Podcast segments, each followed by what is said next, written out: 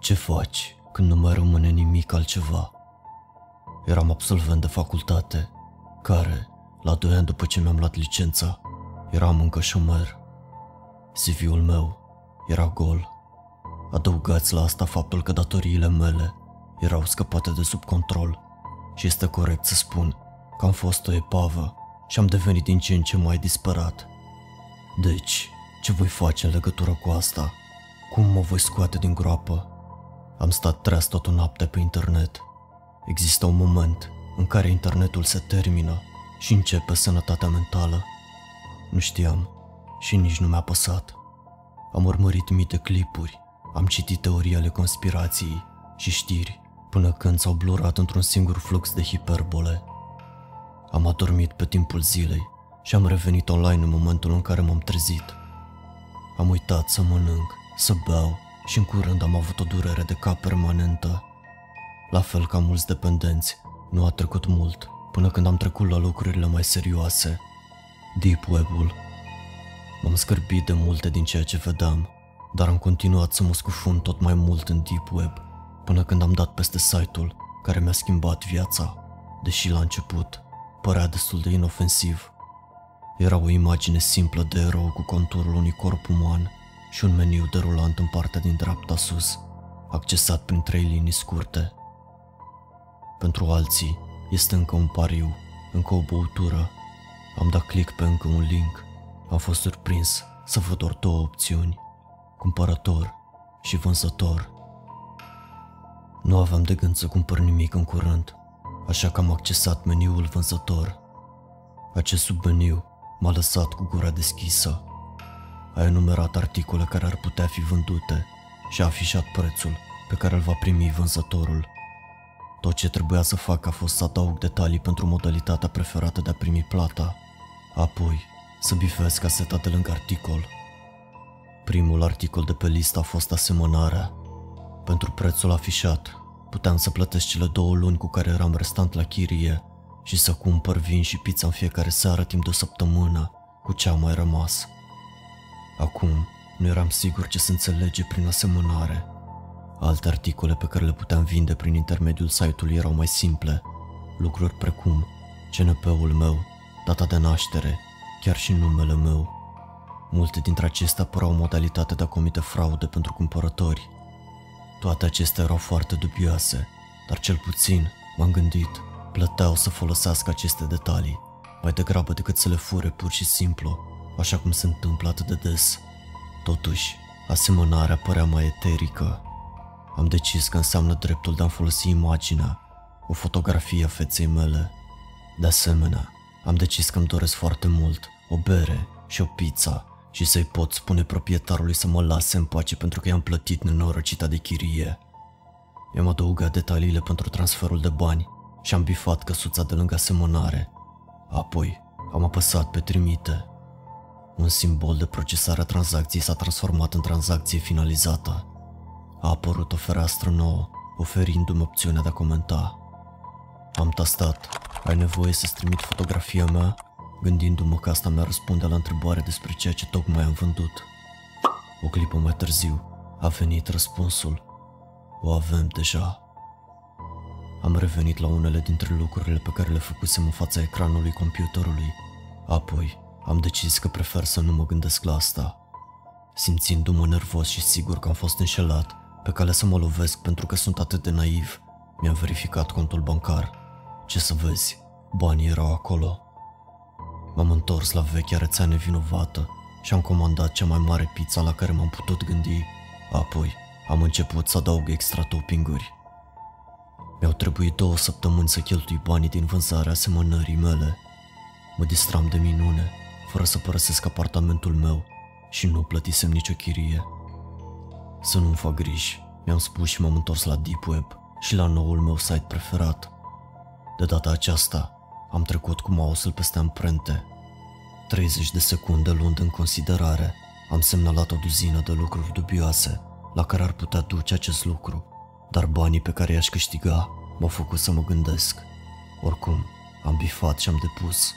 De data aceasta, pe ecran au apărut zece ferestre mici, cu instrucțiune pentru mine să pun capătul degetelor în ele, ceea ce am și făcut, și în câteva secunde tranzacția a fost finalizată, iar în câteva minute am putut vedea că eram din nou la culoare. S-au terminat problemele, aș putea să plătesc chiria și suficient din cardul de credit pentru a nu mai fi apelat de bancă. În căsuța de comentarii am scris: mulțumesc. Răspunsul a venit aproape imediat: cu plăcere.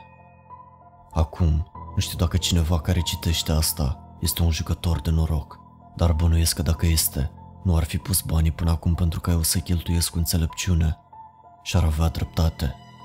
De data aceasta, mi-am spus în câteva săptămâni mai târziu, o să-mi pun viața la punct.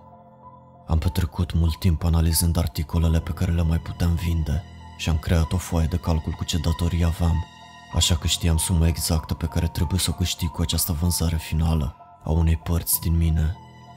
Mă hotărâsem, vezi tu, că asta trebuie să fie ultima oară. Au rămas un număr relativ mic de lucruri pe care le puteam vinde: numele meu, data nașterii și numele de securitate socială erau încă interzise. Nu am vrut să risc să pierd capacitatea de a avea un cont bancar și de a găsi un loc de muncă. O istorie de a fi un dezastru nu însemna, în mintea mea, că voi fi mereu. Așadar, ar fi o ultimă vânzare, apoi să mă scap de datorii și să-mi găsesc un loc de muncă. Am bifat căsuța de lângă: vind o parte din tine. Din următoarea listă am bifat rinichii. Eram aproape de hiperventilare când am apăsat pe trimite. Aproape de lacrimi, nu mult după aceea când mi-am verificat balanța, am simțit o presiune uriașă ridicată. Cu acești bani mi-am putut în sfârșit să-mi readuc viața pe drumul cel bun. Caseta de comentarii conținea deja un text. Eram prea agitat ca să-l citesc, așa că am respirat adânc și am făcut-o. Era un număr de referință de opt cifre, o adresă și o oră din acea zi.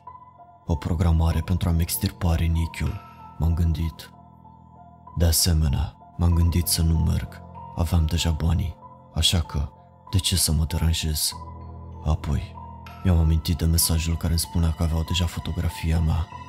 Cine a condus site-ul probabil știa unde locuiesc sau putea afla cu ușurință.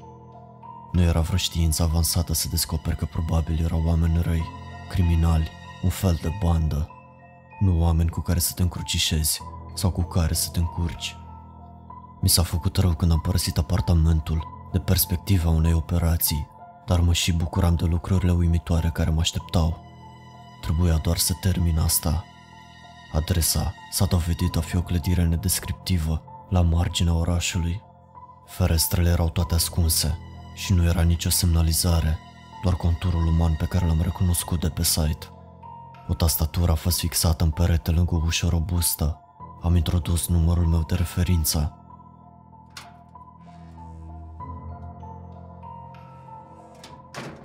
Ușa se deschise. M-a luat instantaneu rău de stomac, dar am pășit înăuntru. Auzeam sunetul unui aparat de aer condiționat, dar tot mă simțeam brusc foarte fierbinte. Nervii, mi-am spus, total natural. Părea că mă aflu într-un fel de zonă de recepție, dar era pustie. Uite asta, a apărut un bărbat. Poartă o salopeta albă, mască și ochelari de protecție. Poate ar fi zâmbit sau nu când a spus: bine ai venit, hai să te pregătim. L-am urmat pe un coridor lung. Pereții erau goi, văruiți și mirosul de antiseptic era din ce în ce mai puternic. În cele din urmă a coborât într-o cameră mică, fără ferestre. Am ezitat în prag. Era o masă ridicată, deasupra capului cu benzi fluorescente. Un teanc de echipament lângă pat, medical, am bănuit, deși habar n-aveam. Te rog, a spus bărbatul și mi-a făcut semn să intru.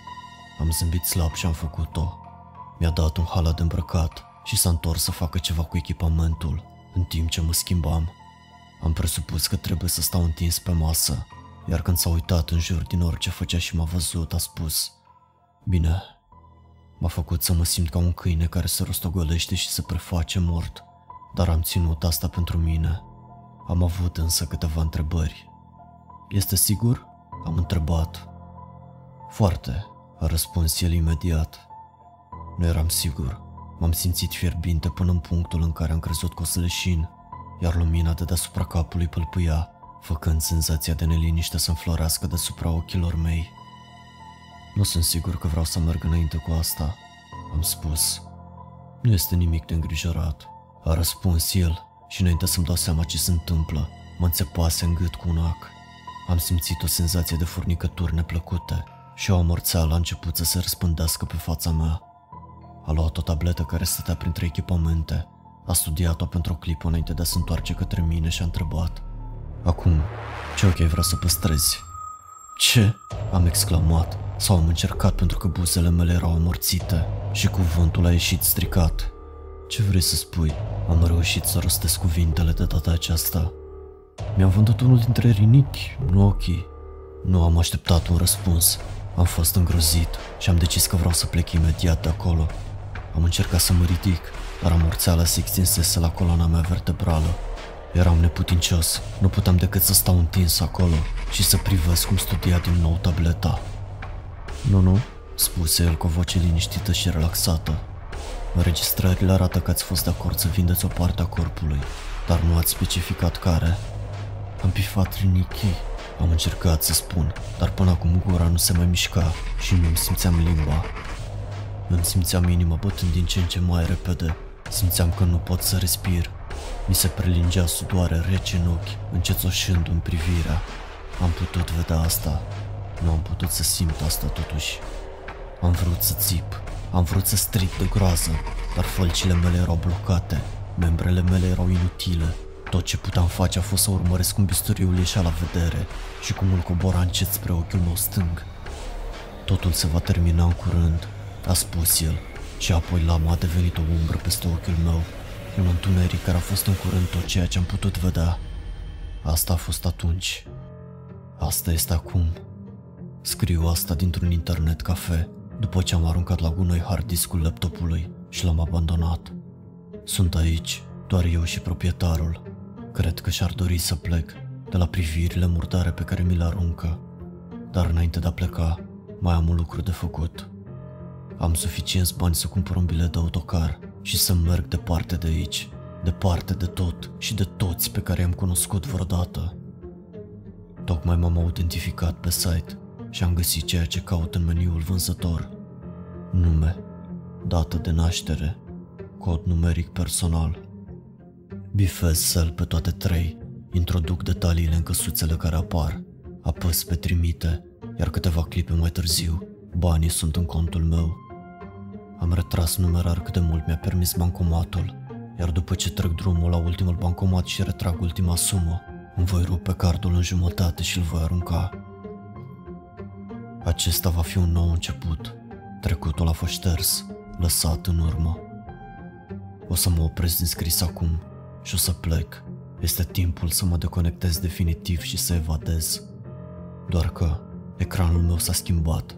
S-a deschis din nou caseta de comentarii și a apărut un nou mesaj: "Ne place și te urmăm." Simt că lacrimile încep să curgă din ochiul pe care nu mi l-au luat.